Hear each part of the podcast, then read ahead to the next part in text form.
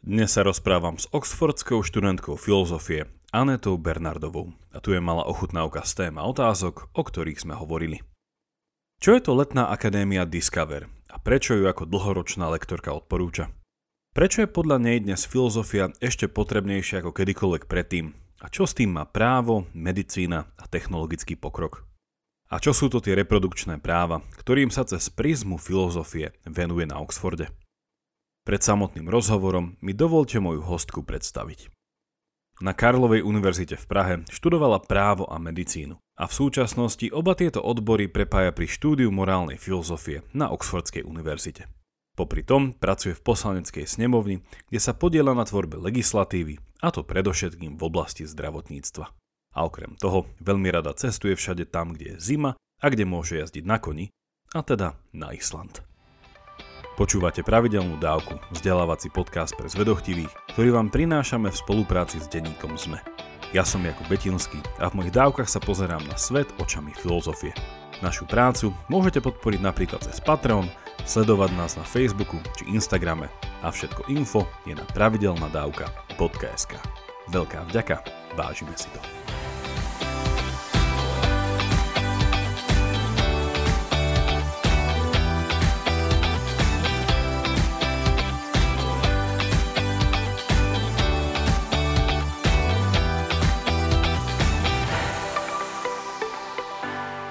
Vítam ťa na podcaste Pravidelná dávka. Ahoj, teší mě. Ono je to taká náhoda, ako my sme sa, teda Aneta stretli, tým, že my sme sa stretli, ako sa ľudia v 21. storočí stretajú v tej online sfére, lebo mňa si nejako začiatkom júna našla, sa mi zdá na Facebooku, nejaký sponzorovaný post na letnú akadémiu Discover, a si tak hovorím, že Letná akadémia Discover, to poznám, že už pár kamarátov tam bolo, ale úplne som tak, ako to mal niekde v periférii.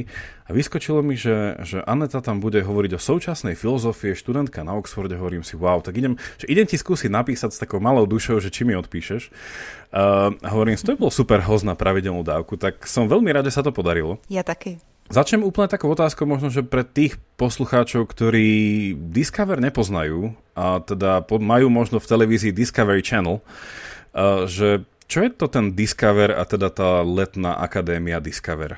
No já se vůbec nedivím, že ti to Facebook nabídnul, protože Discovery je taková eh, docela eh, úzká komunita lidí, kteří, když se zajímají o současný svět a o vzdělávání eh, a o nějakou kreativitu, tak často se navzájem znají právě skrze Discover. Discover je letní akademie pro středoškoláky, která vznikla tak, že před deseti lety asi na Oxfordu studovali nějaký český studenti, nějaký slovenský studenti a chybělo jim v Čechách a na Slovensku eh, možnost se vzdělávat takovým tím oxfordským stylem, eh, víc zaměřeným na kreativní myšlení, na diskuzi, eh, na kritické myšlení. Takže se rozhodli, že umožní takovouhle hm, příležitost středoškolákům vytvořit a udělali právě tu letní akademii. Eh, od té doby se to hodně rozjelo za těch deset let. Každý rok nám tam jezdí asi 80 lektorů a okolo 300-400 studentů, středoškoláků. A probíhá to vlastně tak, že máme několik turnusů v Čechách a na Slovensku a na každém tom turnusu eh, si každý středoškolák, který tam jede, eh, vybere dva kurzy. Ty kurzy učíme my, jako vysokoškoláci nebo čerství absolventi a vždycky učíme něco, eh, pro co máme nějakou vášení, nadšení a co děláme buď to eh, při studiu a nebo v práci. Eh, nejsou to úplně omezený předměty, tak jako třeba na střední, nějaký zeměpis nebo biologie, ale častěji to je něco takového mezioborového trošku um, kreativnějšího, zaměřeného na diskuzi. Takže uh, můj kurz se třeba jmenuje Filozofie současnosti. Uh, máme tam třeba i kurz, který se jmenuje Chemie zelená láska, nebo tam máme často uh, neurovědy, to je hodně oblíbený kurz, medicína, právo, bioetika uh, a tak podobně. Já mám teraz před sebou otvorenou vašu uh, stránku discover.sk, ale teda má to aj českou anglickou verziu, že ja som normálne, keď si povedala, že si na tom jednom turnuse môže vybrať iba dva kurzy, normálne taká frustrácia mnou prešla, že to, to akože iba dva, lebo ja to mám pred sebou, že buď dáme na to linky teda do popisu podcastu, že ja by som si fakt asi nevedel vybrať, že ako to, ako to tí ľudia riešia, lebo však tam sú od filozofie cez no. teda rôzne veci z vedy, či tam tu aplikovaná fyzika, astronómia, nejaké sociálne vedy a tak ďalej, že že nechýba to tým ľuďom, že nemôžu ísť na viac ako len dva tie kurzy? No, často si na to stěžují a většinou to řeší tak, že nespí během Discoveru a chodí všude, kam můžou poslouchat. Já jsem za sebe moc ráda, že když jsem ještě byla na střední, tak Discovery neexistoval, protože bych se z toho zbláznila ze všech těch možností. Eh, my nejenom, že děláme ty dva kurzy pro středoškoláky, ale vždycky odpoledne eh, každý z nás si připravuje eh, různé workshopy o tom, co děláme, nebo i o tom našem kurzu a ti účastníci na to moc rádi chodí, takže tímhle jim to umožňujeme trošku kompenzovat. No a ty studenti, co tam jezdí, jsou hodně takový nadšený a i mě jako lektora to dost obohacuje se s nima bavit, diskutovat a taky mě to dost naplňuje optimismem pro budoucnost, takže uh, já s nima trávím maximum času, co jenom jde a moc ráda, když je zajímá ten můj obor, jim připravím uh, různý workshopy, diskuze a trávím s nima čas prostě nad kafem nebo pozorováním hvězd a přitom si povídáme u táboráku, si povídáme o filozofii, o reprodukčních právech a tak podobně. Já jsem, já jsem som čakal, že to zakončí, že e, trávite spolu čas nad hviezdným nebom nad vami a hľadáte ten morálny zákon vo vás ale, ale nie. Ale to by, to, by, to by bolo až príliš kliše. A ja ešte takú praktickú otázku, kým prejdem teda k takým, eh, takým eh, otázkam viac filozofie, že ono, môže sa ten istý stredoškolák prihlásiť viackrát, alebo či je to obmedzené iba na jednu... Lebo však keď som na strednej škole 4 roky a prepadnem kvôli Discoveru dvakrát, to mám 6 turnusov, no, krát 2, to mám 12 kurzov. No, tak to už docela pokryje ten zájem. Určitě může student jezdit opakovaně a hodně často se nám to stává. Já mám pocit, že asi 60% středoškoláků se nám vrací, což je pro nás i super zpětná vazba, eh, že jsou tam opravdu spokojení. Oni si vybírají ty kurzy, je to samozřejmě pro ně náročný, my se jim snažíme trošku s tím pomoct. Někteří si vybírají kurzy podle toho, co chtějí studovat eh, na vysokou a chtějí si třeba ověřit, že je to skutečně bude bavit nebo už mít nějaký základ. No a někteří zase třeba vědí, že budou studovat na vysokou medicínu, ale chtějí si eh, doplnit to vzdělání v nějakém úplně jiném oboru, eh, aby prostě toho měli, aby byl takový multioborový. Takže si třeba naopak vyberou na Discoveru právo, nebo geografii nebo něco takového. Uh-huh. Čiže tam někdy lidé můžou aj najít nějaké úplné, úplné nové smerování. Hej, že, a kterým sa... Přesně tak a už se mi i stalo, že jsem měla eh, zpětnou vazbu od eh, těch studentů, že se vlastně díky Discoveru buď to rozhodli úplně přihlásit na jiný obor, a nebo že je ten Discover pošťouchnul hmm. k trošku tomu se nebát, eh, například studovat dva obory, když si myslel, že na to mít mm-hmm. nebudou. Mě hodně potěšil před pár lety jeden klučina, který mi po Discoveru psal, hele, dostal jsem se na práva i na medicínu a myslel jsem si, že prostě je úplně nemožný to studovat v obojí, ale ty jsi mě tak nakopla a ukázala jsi mi, že to možná přeci jenom má uh, smysl zkusit, že jsem se rozhodnul, že to obojí opravdu budu dělat a, a studuje to obojí.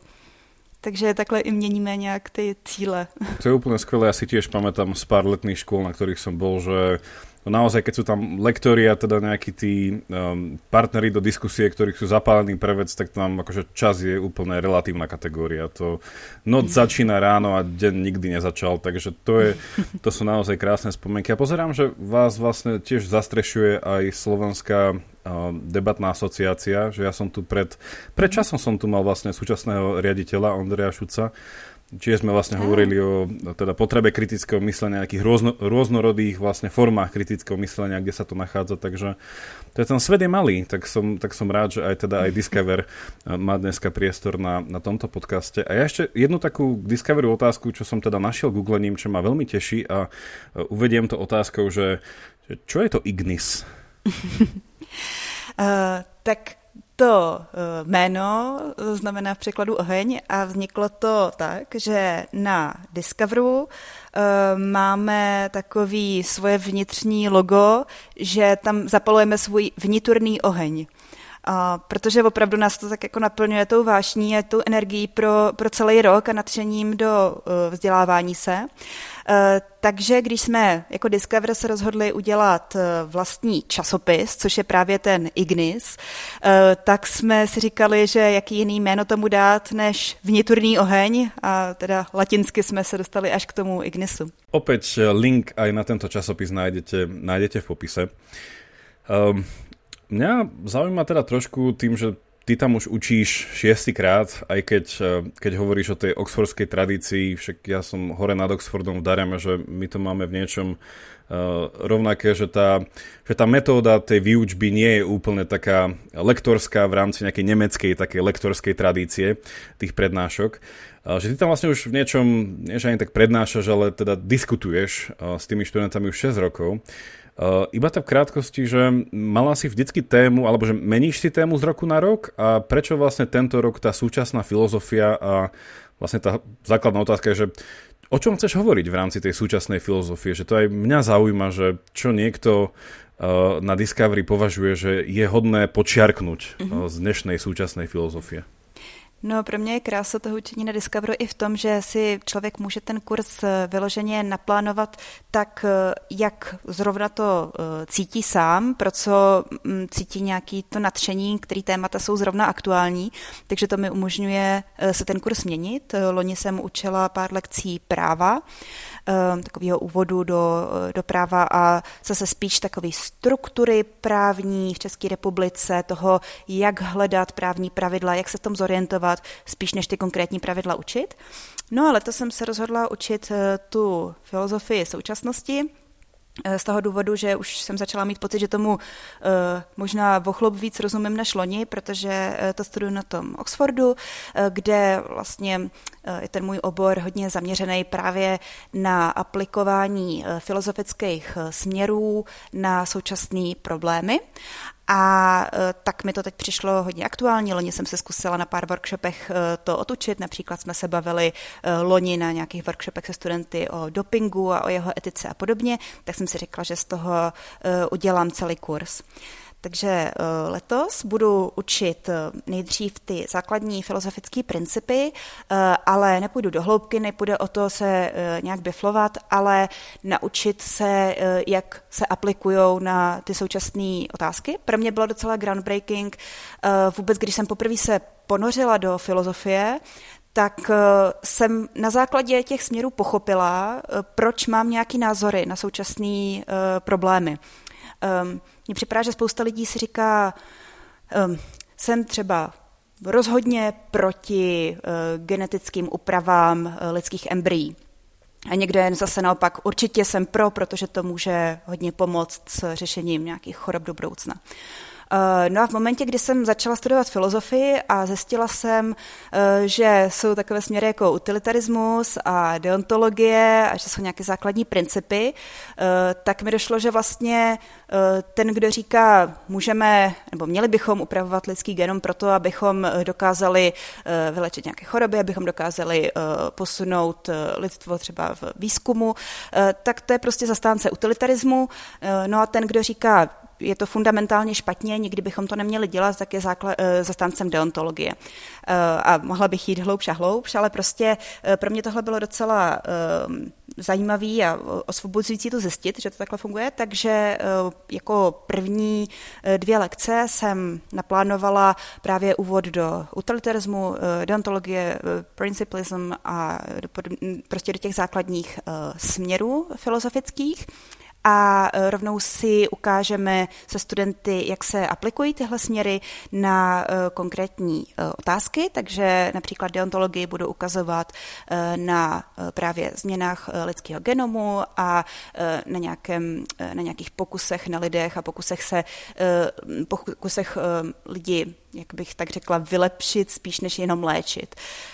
No a v těch dalších lekcích se budeme věnovat dopingu, což je podle mě docela eh, zajímavý téma eh, z toho pohledu, že ehm, my se díváme na doping jenom jako v tom sportu, ale doping, tak jak ho budu učit já, je vlastně třeba i otázka používání nějakých podpůrných substancí na lepší učení. A samozřejmě takový ten základní etický mainstreamový názor je, že doping je špatně a že to prostě je nepřípustné eticky. A můj cíl určitě nebude, abych studentům říkala opak, nebo abychom si něco jednoznačně řekli, ale budu se snažit trošku vyzývat ty jejich zajeté myšlenkové pochody. Takže například ano, doping může být eh, kontroverzní, eh, protože řada z lidí říká, že zvýší nerovnost ve sportu nebo při učení eh, tím, že někdo bude mít lepší možnosti při užívání dopingových látek, ale uvědomme si, že přirozeně jsou lidi výrazně odlišní v svých predispozicích, například ve sportu Michael Phelps má výrazně delší paže než většinová populace, což ho hodně zvýhodňuje při tom sportu. Někdo někdo má třeba vyšší míru testosteronu, co ho může zvýhodňovat při rychlostních sportech a podobně. No a představte si, že bychom ten doping využili k tomu, abychom právě tyhle nerovnosti srovnali, abychom učinili ten sport spravedlivějším. Nebo že bychom mohli využít takové eh, ty látky na podporu učení k tomu, abychom srovnali vůbec ty mm, výchozí možnosti pro studenty, kteří se třeba učí na přijímačky na vysokou. Takže eh, můj cíl bude samozřejmě ne říkat, pojďme eh, legalizovat doping, pojďme legalizovat eh, tyhle substance z výhodňující učení, ale spíš bude cílem jakoby pomoct těm studentům se nad tím zamyslet z nějaký etický perspektivy. Já už jako si o tom hovorila, mi napadlo asi 16 otázok, takže kiež by som tam mohl být na to na, ten, na, tom, na, na tej diskusii, lebo presne, že ono, táto oblasť tej morálnej filozofie mňa to tiež už akože dávno chytilo. A ja keď som ešte zakladal tento podcast, tak ja som mal taký, také, také moto alebo niečo, taký, taký, taký tag k tomu celému, že, že nejako som rozmýšľal, že ako viacej rozdiskutovať alebo priniesť filozofiu do takého bežného slovenského diskurzu. A hovorím si, to je veľký boj s veternými mlynmi v niečom, lebo však filozofia to je také zaznávané, že však to je také mud, mudrovanie, slovičkárenie k ničomu nevediace nejakým spôsobom sedenie nad nejakým nápojom. No a hovorím si, že, že, že ten, ten môj moto, alebo že s čím som to šiel, bolo také na začiatku, že, že každý nevyhnutne má nejakú svoju filozofiu. A je to, ako si hovorila, že iba potom si uvedomím, že aha, že to bola deontológia, to tak volajú? Kto to volá deontológia? A tá druhá časť toho claimu bola, že, že každý má svoju filozofiu, záleží len na tom si uvedomiť, aká je, a ak s ňou súhlasíš, rozvíjajú, ale ak s ňou nesúhlasíš, tak ju zmeň.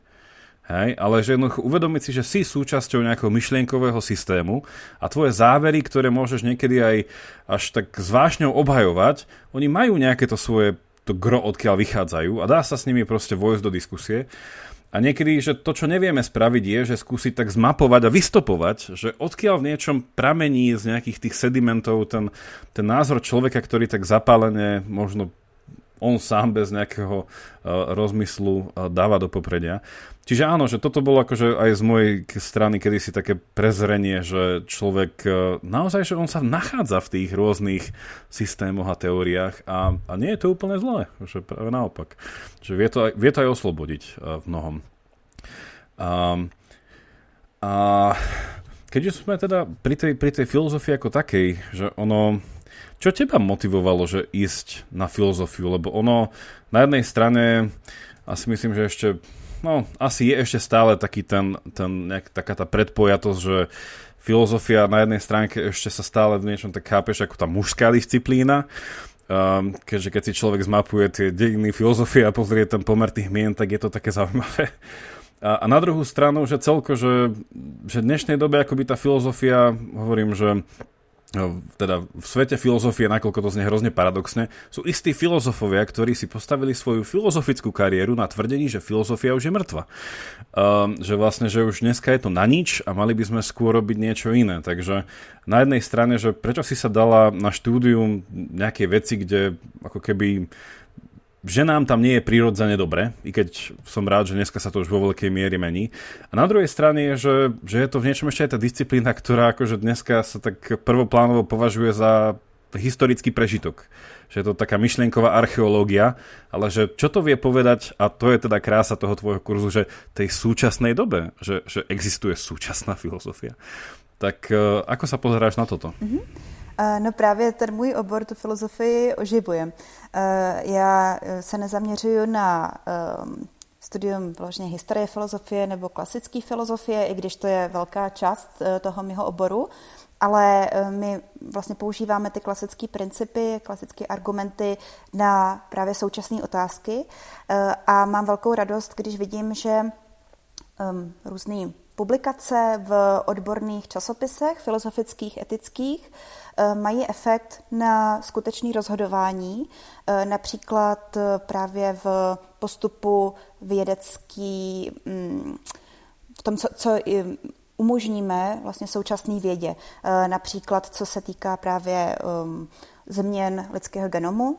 Eh, poměrně nedávno jsme mohli eh, vidět eh, to, jak ta filozofie etika je aktuální na příkladu toho čínského vědce, který vlastně modifikoval geneticky embrya, která se potom narodily a ten základní problém nebyl v tom samotném postupu, v tom, že by eh, to nezbytně bylo eh, neetické, ale v tom, že on se choval neeticky během schvalování eh, toho toho zákroku a že se prostě neřídil nějakými etickými zásadami a principy.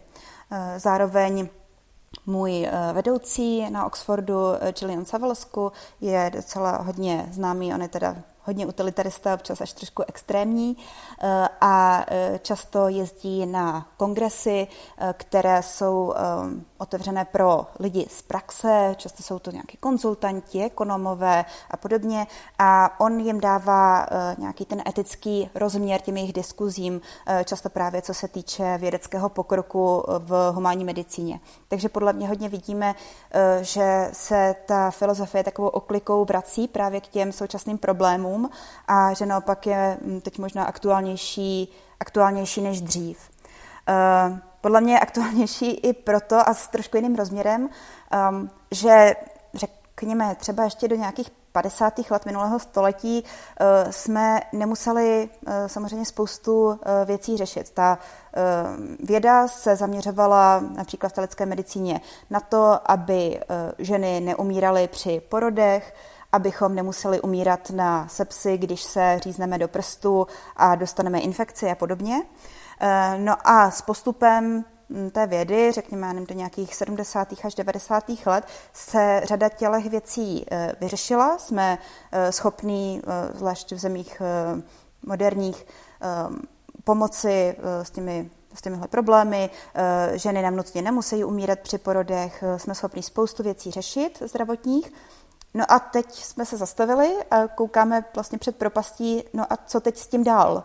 Kam až to chceme nechat zajít? Kam všude chceme uh, tu technologii nechat používat? Co ještě v uvozovkách přirozený a co není? Uh, takže přesně v tenhle okamžik nastupuje ta filozofie a etika, která nám umožní nějak strukturovaně nad tím přemýšlet a uh, hledat řešení, proč by něco mělo nebo nemělo tak být, a nejenom, jak to ve skutečnosti je. No a když se vlastně ptal na to, proč jsem se vůbec na tu uh, filozofii dala, um, respektive ten můj obor se jmenuje spíš praktická etika, um, tak já jsem studovala v Praze uh, několik let zároveň práva a medicínu a uh, bylo to strašně fascinující tou interdisciplinaritou, že jsem měla pocit, jako kdybych chápala najednou celý svět a všechny ty um, souvislosti.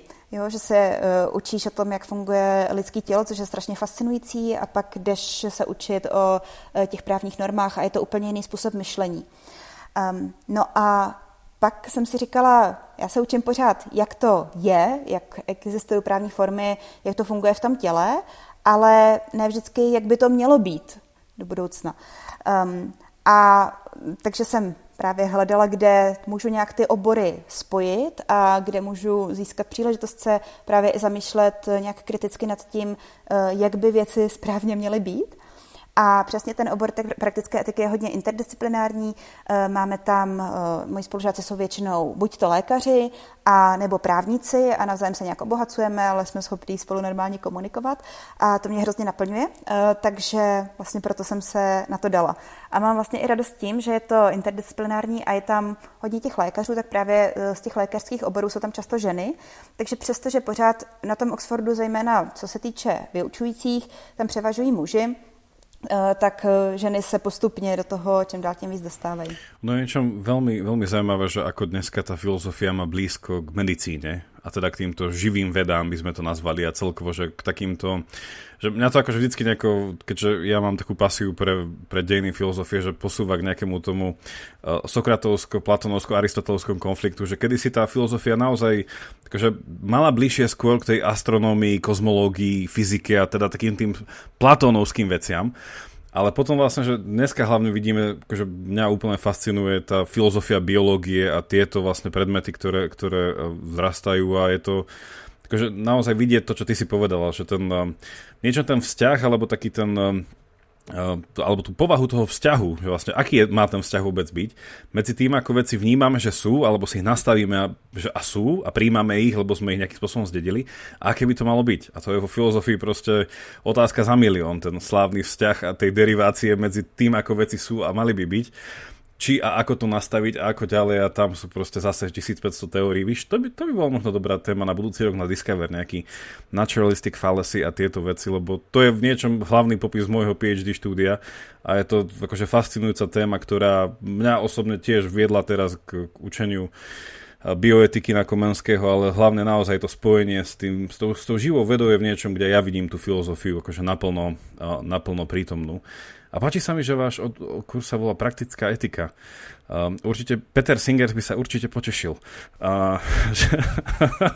Uh, ja si myslím, že tam byla inspirace uh, možná. Takže pre, pre, tých, pre tých, ktorí nevedia, Peter Singer je jeden z, jeden z najvplyvnejších súčasných uh, filozofov, uh, utilitaristov, ktorý teda napísal takú známu knihu, okrem mnohých iných slávnych kníh, uh, ktorá sa volá práve Praktická etika, kde že ak, na, nakoľko kontroverzná osoba je, že naozaj dokázal že pre mňa, že ukázať tú nejakú funkčnosť tej filozofie v tej každodennej báze. Že ako naozaj tá praktickosť a tá etika, akože ne, neviem, ako ty to vnímaš, tej, akože napríklad, že z dejín filozofie, ale mne sa hrozne páči to, čo sa zvykne tak polo žargónom, polo historicky nazýva tá Sokratová otočka, že, že pred Sokratom celá filozofia bola taká veľmi mm, metafyzická v tom, že hľadali pôvod všetkých vecí je všetko voda, je všetko oheň, je všetko neviem čo. A potom prišiel Sokrates a hovorí, že OK, však jasné, riešme, čo je to svet, ale čo keby sme radšej riešili, ako žiť? Nie? Že čo keby sme riešili, že, že how should one live? Nie? Že, že čo keby sa pozreli na toho človeka v tých Aténach alebo kde a že pozrieme sa, jasné, že bude to závisieť od toho, aký svet je a v akom svete žije, že sa mohol vyvinúť inak, keby sa vyvinul v inom svete. Um, ale že ten naozaj ten pohľad tú etiku, že, ktorá sa tam vniesla už kedysi dávno a že mne to príde naozaj, že tá filozofia Jasné, že v tých svojich všetkých podkategóriách, že nie je len etická, že rieši trošku iné niekedy veci, od otázok poznania až teda otázok nejakých definícií a nejakých podstát vecí. Ale tá etickosť je podľa mňa dneska maximálne blízka, že ako by, ako by veci mali byť. Je to určitě tak, no.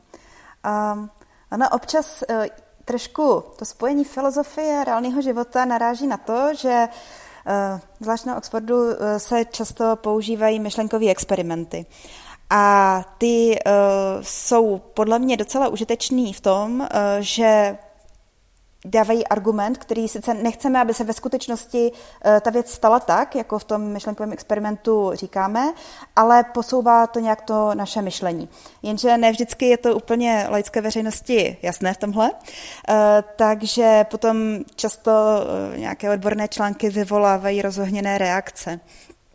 Například Peter Singer, já ho mám hrozně ráda, mám pocit, že ten náš obor se na něm hodně jak bych řekla, že je na něm hodně založený, že zvláště na Oxford je hodně založený na uh, utilitarismu, uh, tak Peter Singer uh, slavně říká, že bychom měli zvážit možnost infanticidy, znamená zabíjení novorozenat, protože on má nějaké svoje kritéria na to, co nebo jaké bytosti mají takové ty náležitosti, které z nich dělají osobnost nebo osobu, která potom z toho dovozujeme nějaké právo žít, na, právo na ochranu.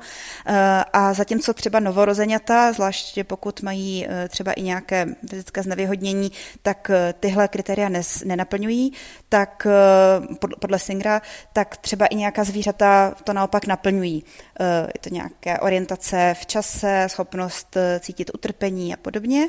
No a on vlastně na tom dělá takový myšlenkový experiment, že eh, neměli bychom zabíjet zvířata, zvlášť ta, která naplňují tyhle kritéria eh, toho, že jsou vlastně osobností a náleží jim eh, ochrana života. Takže například prasata bychom neměli zabíjet, delfíny bychom neměli zabíjet. Peter Singer je mimochodem velmi silný vegan, ano. Ale v nějakých případech bychom měli mít možnost vlastně ukončit eh, život eh, novorozeněte anebo starších lidí.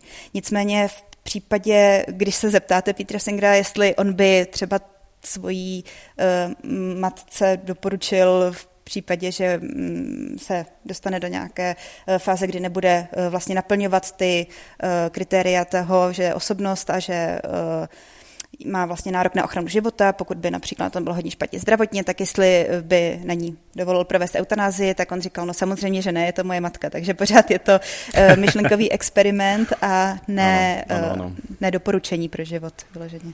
No, ono, som veľmi rád to, čo hovoríš, lebo teda na mnohých úrovniach, dúfam, že spomeniem všetky. Prvá je, že ja som na našom podcaste už minimálne dvakrát celkom e, extenzívne hovoril o Petrovi Singrovi a dám na to link. Raz som teda hovoril o jeho Eh, pohľade na práva zvierat a vysvetlil tu jeho teóriu, prečo eh, jeho slovami eh, slepačie a ľudské embryo sú rovnaké v morálnom statuse. A opäť kontroverzné tvrdenie, dúfam, že nás dopočúvate dneska. A potom som nedávno o ňom hovoril, to bolo nejakých pár týždňov dozadu a, dozadu a presne, že to, v niečom to bolo Uh, zobratie si, čo sme na univerzite mali jeden seminár so študentami presne o tom, že čo to znamená byť osobou. Hej, kedy sa ňou stávame a rôzne pohľady. A teda predstavil som aj tú Singerovú pozíciu, presne ako ty si ju teraz tak skrátke pomenovala.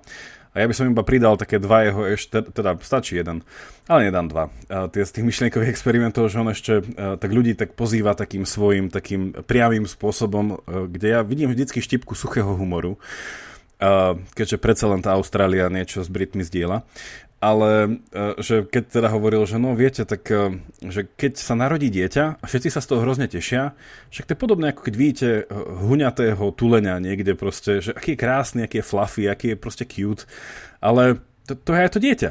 A tie tulenia lovíme, ale tie, dieťa chrá, ale tie deti chránime. Čiže zase myšlienkový experiment akože vyrušujúci a potom akože môj obľúbený príklad, keď hovorí o teda tej Len či to bola, áno, už to, už to sa mi zdá, by, by to bola tá infanticída, keď hovoril, že sa nejaký manželský pár rozhodne, že celý život sníval o tom, že výjdu, neviem presne, že tú horu, ale tak poviem, že Mount Everest. Že a sa im otvorí ten, to okno tej príležitosti a akurát majú to malé dieťa. A oni celý život chceli výjsť ten Mount Everest. A opäť, že to je myšlienkový experiment. A som hrozne rád, že si ich spomenula, lebo my vo filozofii jedna z tých vecí, ktorá sa od nás vyžaduje, jedna vec je, že si tak opodstatniť vlastne bytie, že vysvetliť, že prečo vlastne existujeme, ľudia, ktorí sa venujú filozofii, že to je jedna vec, ale druhá, že vysvetliť, čo je nejaká tá metóda tej filozofie, že akým spôsobom filozofia nielen, že sa učí, lebo keď nevieme teda, čo to je, tak nevieme to učiť. A keďže je to príliš z časti etické, Sokrates by slávne vo svojom spore so sofistami povedal, že dá sa vôbec filozofia učiť? Nie, lebo v podstate, že cno, cnosti nenaučíš, ale teda, že a tá metóda, že pre, pre, preto som rád, že si to spomenula, že v niečom tie myšlienkové experimenty sú časté metódy. Akože okrem teda nejakého abstrakcie, dopytovania sa, hľadania definícií a nejakých koncepčných hraníc a práce s jazykom, že presne vytváranie týchto hypotetických situácií, ktoré stále musia reflektovať svet, ako ho poznáme a nás, ako v ňom vieme, že sme schopní žiť, že toto je tá krása tej filozofie, že my naozaj sme takí, nehovorím, že sme vymysleli fantasy žáner, to zase nie, ale že v niečom vedieť žiť v takých, ako sa to dneska hovorí, v tých viace, viacerých alternatívnych vesmíroch naraz. A v niečom tie tie experimenty myšlienkové a ja som mal spolužiačku na filozofii vlastne v Lúvene v Belgicku, e, ktorá mala dizertačku presne o koncepčných limitoch myšlienkových experimentov, že má to svoje obmedzenia. Jasné, že keď vymyslím experiment, ktorý ani nesedí na proste, že tam nebudú ani zákony gravitácie platiť, už to v niečom začne akože pokuľhávať. Ale že presne, že toto je na tom tá krása, že my vieme vytvoriť hypotetický priestor, ako to hovoril jeden môj učiteľ, že kde nikto nezomrie, ale pritom sme všetci zažili smrť. Hej, že, že je to tá krása to, tej predstavivosti, ako keď čítam knihu. Že dočítam to, prešiel som si ten príbeh s tým nejakým človekom, niečo ma to zmenilo, prešla tam nejaká katarzia, ale to bola iba kniha. A potom si poviem, však to bolo viac ako kniha. A toto je ta krása tej filozofie. Že v něčem je to takéto o té imaginácii. Je to trošku jako na houpačce. Mně se hrozně líbí přesně, jak to říkáš s tou knihou, protože jedna ze základních prvních věcí, co jsme se na Oxfordu učili, bylo, že um, nějaký vývoj filozofických argumentů je založený na reflektivním ekvilibriu. Že na jedné straně máme nějaké ty svoje uh, názory, predispozice, uh, emotivní predispozice, to, že řekneme infanticida, no to je prostě jednoznačně špatně, a na druhé straně máme ty logické filozofické argumenty. A když hledáme odpověď na nějakou etickou otázku, tak se vlastně pohybujeme mezi těma dvěma pólama. A e, ten myšlenkový experiment nejenom, že nám pomáhá odkryt logiku v argumentech a hledat nějaké chyby v argumentech, ale zároveň nám to pomáhá odkryt, jaké jsou ty naše morální a emoční predispozice, z čeho vycházíme, jestli jsou spíš založené na náboženství, na emocích, eh, na našich zkušenostech eh, a podobně. Na té prvotní reakci na nějaký myšlenkový experiment dokážeme poznat docela hodně o tom, jak my intuitivně přemýšlíme. Ano, že toto je napríklad krása, krása toho, že ako sa vo filozofii nepracuje len s tým abstraktnom. Napríklad, že že, a opäť, že to, to vedie k tomu, že ako si spomínala, že čo je uh, aj veľmi príťažlivé na uh, Discovery, že naozaj tá in, interdisciplinarita, alebo tá, ten, ten pohľad vlastne na tú istú vec z rôznych uhlov pohľadu. Že, že hľada tam tie... Lebo opäť, že vo filozofii nič nie je staršie ako ten konflikt toho, že či naše poznanie vychádza zo zmyslov alebo z nejakého daného, proste abstraktného, nejakých daností, ktoré sú nám vrodené. Dneska by sme sa už teraz pýtali, však vrodené, to nie je skúsenosť predkov, ale to je iná otázka. Čiže že vždycky tam bolo nejaké to, že nenesieme si so sebou nejakú predpojatosť, nenesieme si so sebou nejaké skratky, hej, že, a celá tá, už dneska ako sa tomu hovorí, nejaká heuristika, že proste, že tie sú aj evolučne výhodné skratky. A potom sú aj skratky, ktoré sú proste dosť regresné, hej, že, a tak ďalej, že toto je na tom veľmi pekná filozofia. V niečom, hovorím, že v takom tom nejakom škótskom osvietenstve by sa dala charakterizovať ako ten pohľad na to, že tak čo, emócie či rozum? Hej, že a dneska som rád, že sme v tom štádiu, verím, že, že však obidve. Že, ale v nejakom tom, nie, že ja učím aj taký online kurz o Friedrichovi Níčem a mne sa akože hrozne páči ten jeho takéto prebratie tej uh, Platónovej, tej alegórie, teda on ich má veľa, ale tá o tom uh, človeku, ktorý vlastne má dvojzáprah koní, jedného cnostného a teda bieleho, takého veľmi nazvime to, že ako keby sme mali hviezdne vojny, tak to, to, to, či teda Star Trek, pardon, Star Trek, to je ten spok, to je taký ten racionálny proste kôň, ktorý tak noblesne sa tak nesie. A potom je taký ten hulvát, ktorý proste žije pre ten moment, taký carpe diem proste kôň, ktorý ani nevie ísť rovno, ale to len preto, že tancuje, hej.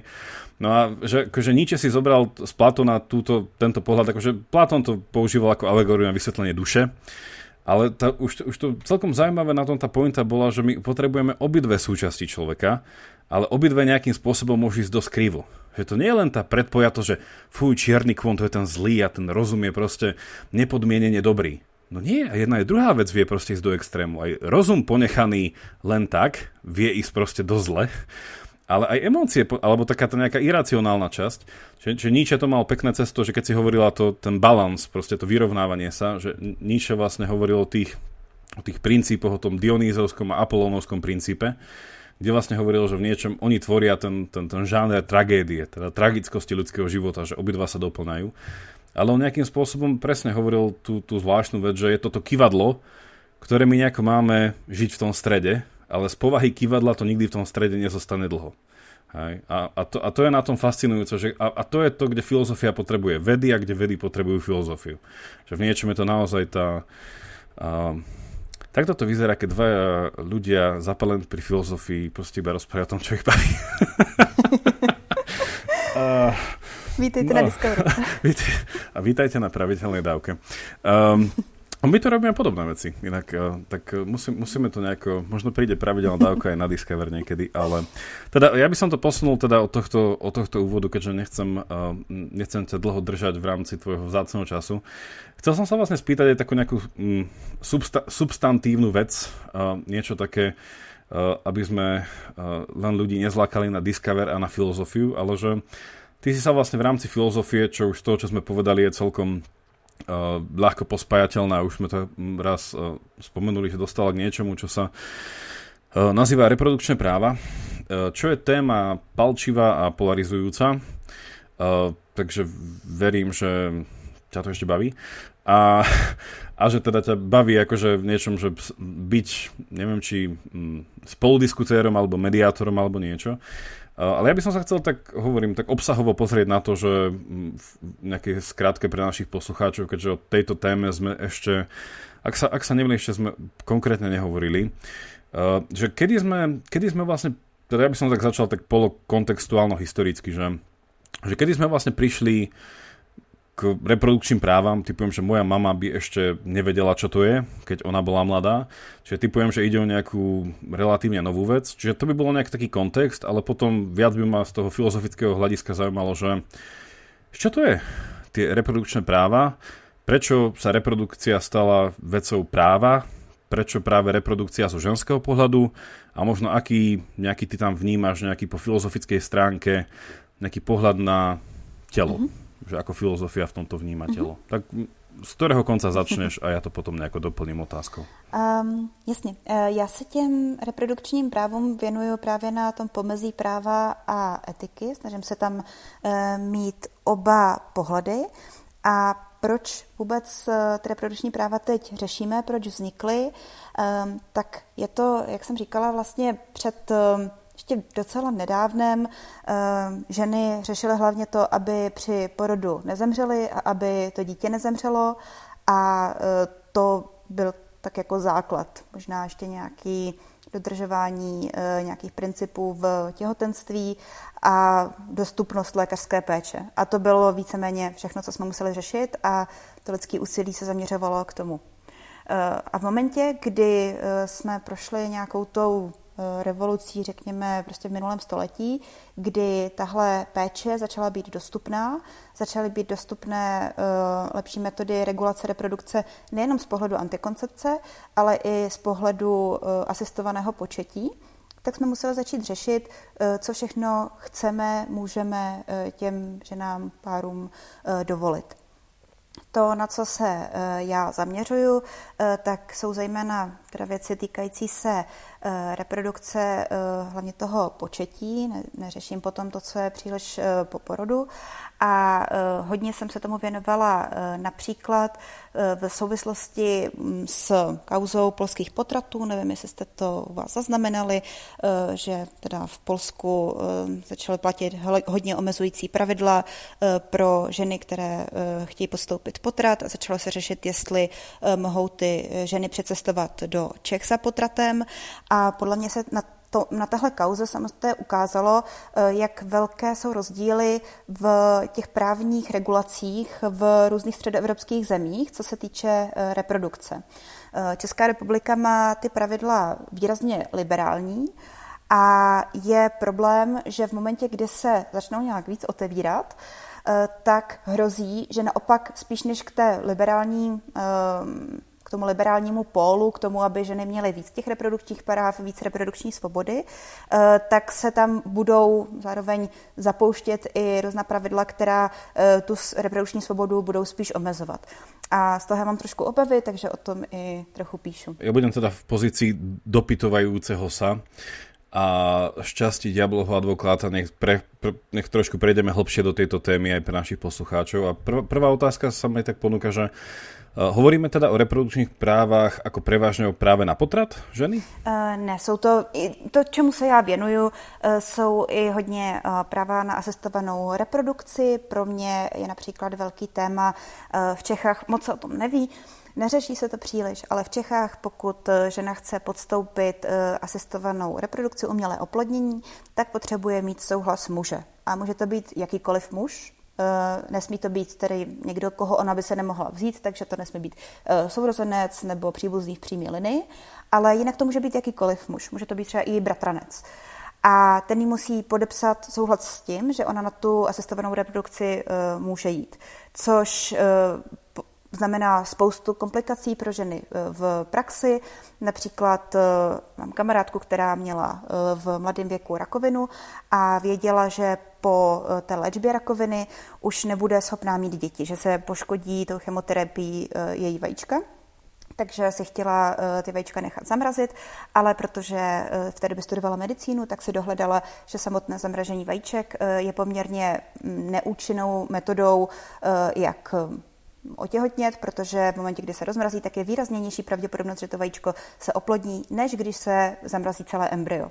Eh, takže začala schánět, jestli je možné si nechat zamrazit celé embryo, že by eh, získala nějakého dárce spermatu a zamrazila si ty embrya eh, pro případ, že by po tom, co prodělá tu léčbu rakoviny, chtěla otěhotnět. No a narazila přesně na tenhle problém ve svých třeba 23 letech. A zjistila, že prostě to nejde, takže nakonec um, si nechala zamrazit jenom ty vajíčka a teď má výrazně sníženou šanci uh, na to, že kdy otěhotní. Takže je zajímavé vidět jak to v praxi funguje, ty etické uh, regulace. Bo my sme zvyknutí na také celkom v niečom už technické vyjad, akože pomenovania, že reprodukčné právo je také už celkom taký, v angličtine povieme taký loaded uh, phrase, ale že snažím sa to tak nejako uh, ešte viac samozrejme, čiže že ak teda si hovoril, že ide tam o viacej úrovní ako len právo na potrat, že mohli by sme sa posunúť napríklad že k ďalšiemu môjmu návrhu, že by to bolo, že že prevažne právo ženy e, rozhodnúť o tom, kedy a ako má dieťa? Určitě. E, kdy a jak, přesně tak. Za jakých podmínek se s partnerem nebo bez, za jakých podmínek bude rodit uh-huh. a podobně. Uh-huh. Určitě. A v rámci, v rámci teda tých reprodukčných práv, že čo, čo je dneska vnímané ako taká taká červená línia, že za ktorú sa už nejde, že ono, e, ty si to aj spomenula e, v predchádzajúcej časti, že veľakrát tá filozofia sa e, vzťahu k tej medicíne a teda medicínskym technológiám a teda, že, lebo vlastne v niečom je zaujímavé to, že keď sa bavíme o týchto veciach, tak je tam taký ten, my sa vždy rozprávame na pozadí toho, že čo už vieme viacej spraviť. Že keby proste nebolo bývalo to, že máme mikroskop, tak sa nebavíme o hrozne veľa morálnych proste dilemách a veciach a právach, že my sme iba tak, tak pokročili ako spoločnosť, že zrazu sa hrozne veľa proste tých otázok, že ja som zabudol to spomenúť, že moja obľúbená filozofka Mary Warnocková v Anglicku, že ona bola naozaj, že, že toto je krásny príklad, že keď filozof naozaj predseda komisie, ktoré sú proste politicky zostavené na to, aby sa vyriešila nejaká otázka, kde sa uvedomuje to, že tam treba filozofa z povahy tedy veci a ona predsedala jednej komisii, ktorá mala na starosti vyriešiť isté veci ohľadne environmentálnych otázok, ale potom teda hlavnejšie teda v 90. rokoch a v 1990 to viedlo až k prijatiu vlastne zákonu o, teda, o zdravej, to bolo, že vlastne um, bolo to oplodnení a genetické modifikácii. Že vlastne ona predsedala tomu panelu, ktorý nejakých 5 rokov proste dával dokopy informácie o tom, že a, a toto mi príde akože v niečom zaražajúce z pohľadu nefilozofa, ale nejako filozofii to dáva úplne zmysel, že ona tam vlastne z pohľadu filozofie riešila, kedy začína ľudský život. Hej? Čo, čo je také, že však je na to pár nejakých takých tých milníkov, ale teda to som chcel iba takú malú faktografiu, že ona je naozaj pre mňa ten príklad, kde filozofka je potrebná pri usmernení právneho štátu v istej veci, lebo tá otázka je niečom nadempirická, v zmysle toho, že to, čo rieši vlastne filozofia. Ale chcel som sa ťa spýtať, že v tomto na tú červenú líniu, že, že niekedy naozaj, napríklad, ako tá Mary Vornoková riešila to, že, že čo je tá červená línia, keď napríklad v otázke uh, interrupcie, v podstate aj štát uzná, že už tu už by to bolo naozaj cez čiaru. Hej, v zmysle, a tam tu sa vracia teda ten, tá kontroverznosť toho Petra Singera, tá infanticida, že, že, že po väčšine sa to tak chápe, že taký ten common sense, taký ten bežný pohľad na veci je, že tak OK, tak zabiť dieťa pred narodením, to je na diskusiu. Hej, veľmi to zjednodušujem. Ale už keď sa narodí, tak to je tá červená čiara. To už je, to už vidíš, to kričí, máš to v rukách, proste, tam už je, to, to je nový svet. Hej, preto oslavujeme narodeniny. Hej, ke, ja sa mojich študentov niekedy pýtam na bioetike, že prečo oslavujeme vlastne narodeniny z etického hľadiska. Hej, že Peter Singer by povedal, že radšej, radšej keď vám dajú občiansky. Hej? Že, že, kedy sa stávate osobou? Že radšej už, keď proste nejakým spôsobom ste právnym subjektom a máte zodpovednosť za svoje konanie. Ale teda to je iná otázka. Ale že, čo ty vnímaš v rámci teda tvojho štúdia reprodukčných práv? Čo sa dneska považuje za tú červenú líniu, že keď už napríklad aj žena v niečom si nemôže nárokovať svoju slobodu v nejakom rozhodnutí. Že proste musí prijať, že ako veci sú. Hej, to by bola tá červená línia, že už je to dieťa na svete, už aj keby som chcel, musím prijať to, že ako spoločnosť sme sa dohodli, že už ich uh, nezabíjame. Uh, já tam tuhle pevnou hranici vlastně nikde v té etické rovině nevidím. Když jsem se hodně věnovala uh, otázce právě třeba těch potratů, tak uh, se potýkáme i s problémem, že v případě, že ten potrat proběhne kolem 21. 23. týdne z důvodu, eh, že ta žena je nějak hodně ohrožena nebo že to dítě pravděpodobně by nepřežilo ten porod, eh, nebo vůbec by prostě nepřežilo má nějaký mm, velmi vážný syndrom, který se neslučuje se životem, eh, tak je ten potrat možný i po nějakém tom standardním termínu, že do 12. týdne třeba.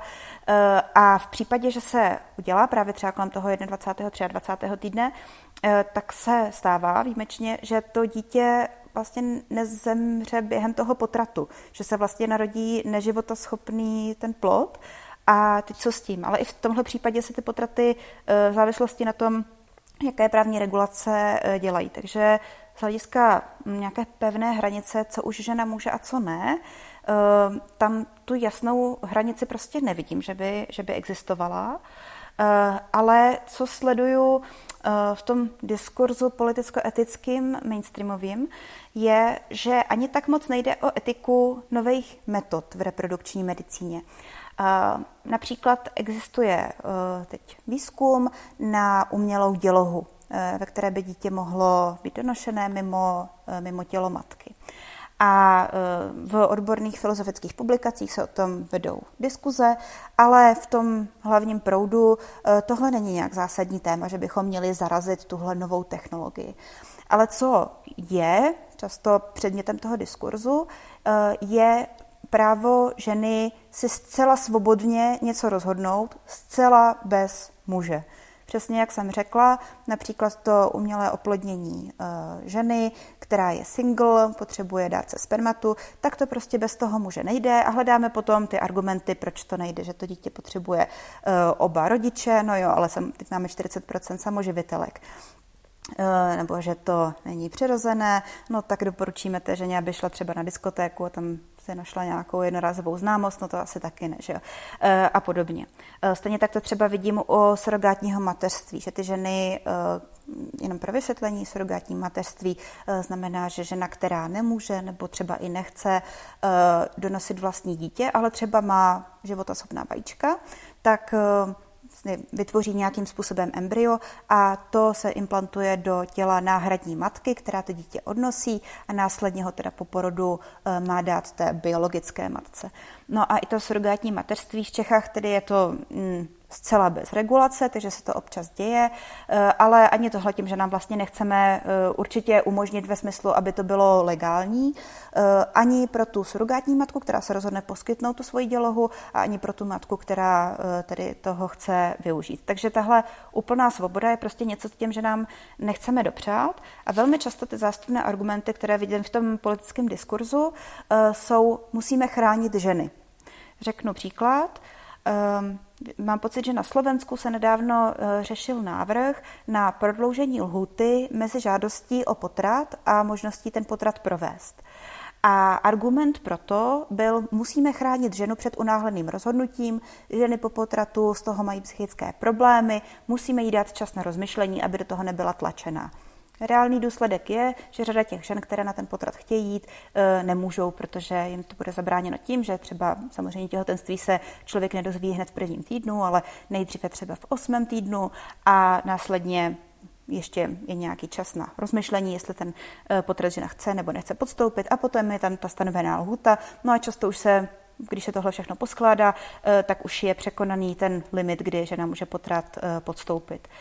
Dalším příkladem může být v Americe eh, je mm, v některých státech vlastně stanovené, že když žena chce jít na potrat, tak se má nejdřív dívat na sono toho svého zárodku, kdy na některých těch reprodukčních klinikách té ženě říkají oslovují maminko a nějak různě emočně na ní tlačí, aby se vlastně dívala eh, na to sono, což samozřejmě jako emočně hodně vyčerpává a pak se třeba rozhodne často, že na ten potrat nejde. A zase ten zástupný argument je, eh, chceme té ženě dát všechny, argument, všechny informace, chceme jí ukázat prostě do čeho jde, čeho se vzdává, no ale reálný důsledek je prostě snaha vlastně odradit spíš ty ženy od toho samostatného rozhodnutí. Teraz a teda upravím, ak sa mýlim, že ak hľadáme takú tú netechnickú ľahkú eh, nejaké eh, interpretáciu toho, tých reprodukčných práv, tak eh, ak som teda povedal je to, že rozhodnutie sa ženy kedy a akým spôsobom má dieťa, tak vlastne z toho, čo ešte hovoríš, som tam ešte zabudol slova, že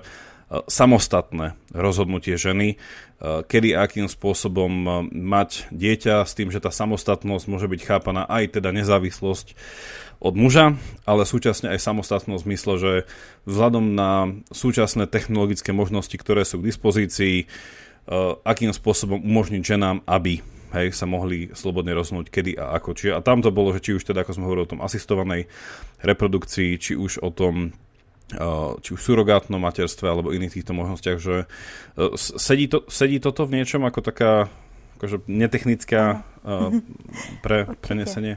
Určitě ano.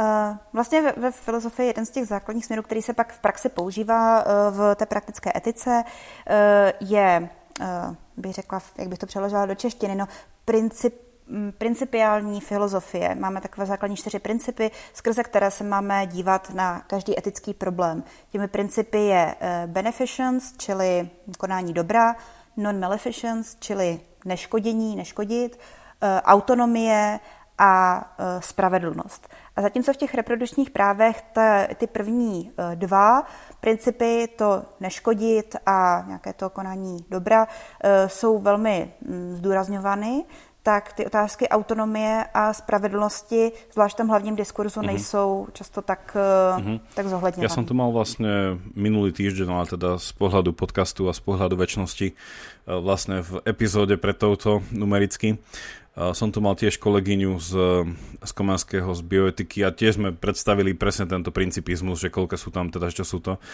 Čiže, čiže som rád, že sme si to uh, pripomenuli. Uh, ja by som sa chcel už pomaly záverom vrátiť ešte k jednej veci, teda, ktorú si povedala, ja by som to spojil teda prakticky, teda v, tej, v tej praktickej etiky, teda etike s tou etikou. Že keď som sa pýtal teda na tie červené čiary, tak o, ono, pozorný poslucháč, poslucháčka nášho podcastu vie, že my tu tak žonglujeme so všetkými ideami a konceptami naprieč, že keď si vlastne na začiatku povedala, že aj počas tej letnej školy predstavíš nejaké tie základné e, východiskové teórie, jedna je tá deontológia, jedna je ten utilitarizmus a sú ešte teda viaceré. Um, že presne tá otázka na tú červenú líniu bola taká deontologická otázka, že či, uh, že či vnímaš, že ako by to Kant povedal, že klamať sa nemá za žiadnych okolností, že, že povedať niečo s úmyslom klamstva sa nedá nikdy, aj keby, a tam sú to opäť tie rôzne, či už historické alebo myšlienkové experimenty, keď nacista zaklope na dvere a tak ďalej a tak ďalej.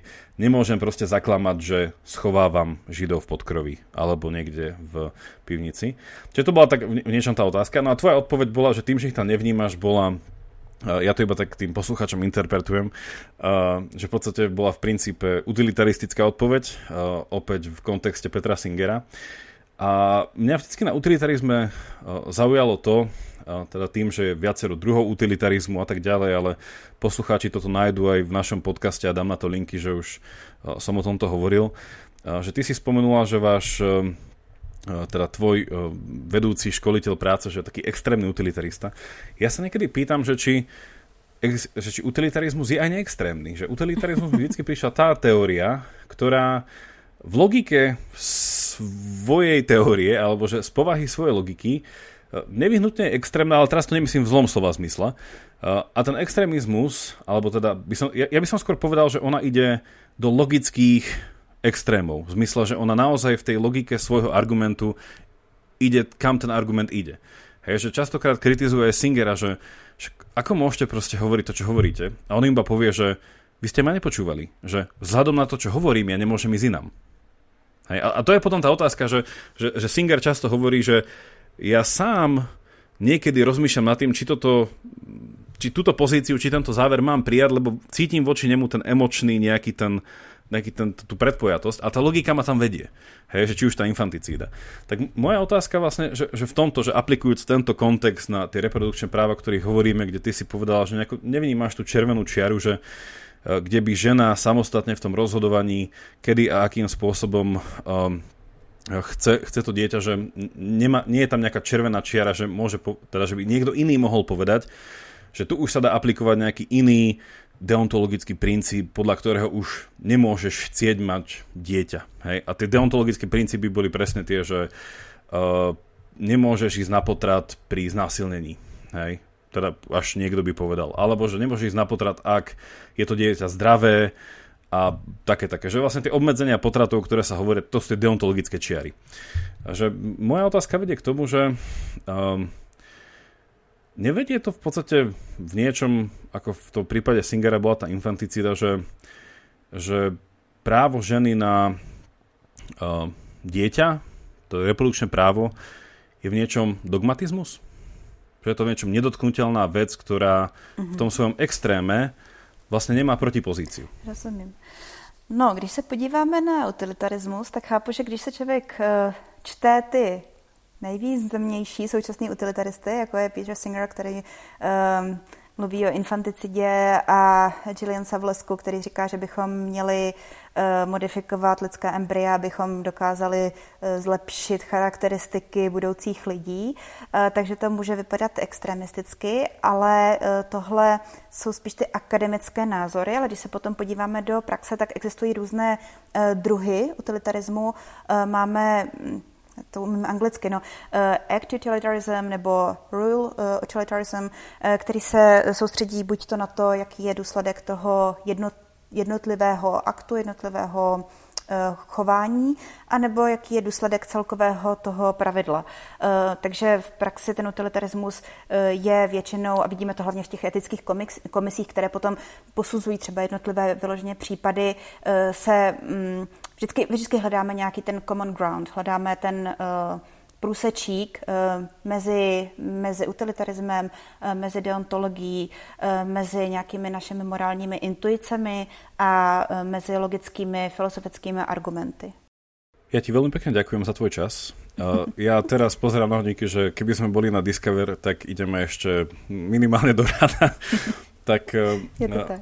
ďakujem ti, že si aj našim hostom aj v tomto nielen predstavila túto skvelú letnú školu, ale aj tému, ktorej sa, ktorej sa venuješ a cez ňu sme predstavili opäť, že v tom hesle, že každý má nejakú filozofiu, len si musí byť vedomý, že opäť, že aj, aj že naozaj, že ak chcete niekomu hovoriť o dôležitosti filozofie, začnite reprodukčnými právami. Že to je filozoficky nabitá diskusia, kde sa naozaj vyplaví v tom dobrom slova zmysle že vyplaví, ako keď sa s niekým rozprávate po troch hodinách, až potom sa vyplaví vlastne to gro tých vecí, že prečo si, že toto naozaj je niečo, že spoznáte sa v tom. Hej, že naozaj, keď pôjdete hlbšie v tom, prečo ste na jednej z 12 strán že tej diskusie, že uh, naozaj tam je veľa filozofie. Tak ďakujem veľmi pekne. Spýtam sa už iba záverom, uh, keď sa chce niekto prihlásiť na uh, Discover, uh, nejaké obmedzenia okolo, že ja som už aj spomenul, že môže byť aj, že tam máte aj pre international, že vlastne je to potom pre študentov aj v angličtine, alebo tam musia aj iba tí medzinárodní, alebo aj ako nejak, niekto zo Slovenska z Čiech si povie, že rád hovorím radšej po anglicky, lebo čítam Petra Singera, je mi to prirodzenejšie. uh, tak... Určite, určite. Určitě můžou i Češi a Slováci jet na mezinárodní turnus. Většinou tam třeba polovina těch lidí je z Čech a ze Slovenska, ale všichni mm-hmm. mluvíme pořád anglicky, uh, takže já jsem třeba i párkrát jela na mezinárodní turnus i s tím, že si tam procvičím pořádně angličtinu, zlepším se v ní, uh, takže tam tohle omezení určitě není. Uh, jako lektory a organizátory bereme vysokoškoláky po třetím ročníku na vysoké a nebo mladé absolventy a jako účastník se nám může přihlásit eh, středoškolák nad 15 let. Aneta, ďakujem ti ešte raz, no a držím palce, lebo pár dní ti to začína. Áno, Takže... je to tak. Zítra odjetím na Discover. Už teraz mi je ľúto, že nemôžem byť v tvojej skupine. Moc mě těšilo, děkuji. Ďakujem tiež a pozdravujeme a prajeme poslucháčom pekný deň. Ahojte. Toľko na dnes a vďaka za počúvanie. Ak máte ohľadom dnešnej dávky nejaký koment alebo otázku, napíšte mi cez naše sociálne siete alebo e-mailom na jakub zavináč pravidelnadavka.sk Ak sa vám dnešná dávka páčila, podporte nás napríklad cez patreon.com lomka pravidelná dávka a všetko info je na pravidelnadavka.sk Teším sa na vás na budúce, buďte zvedochtiví a nech vám to myslí.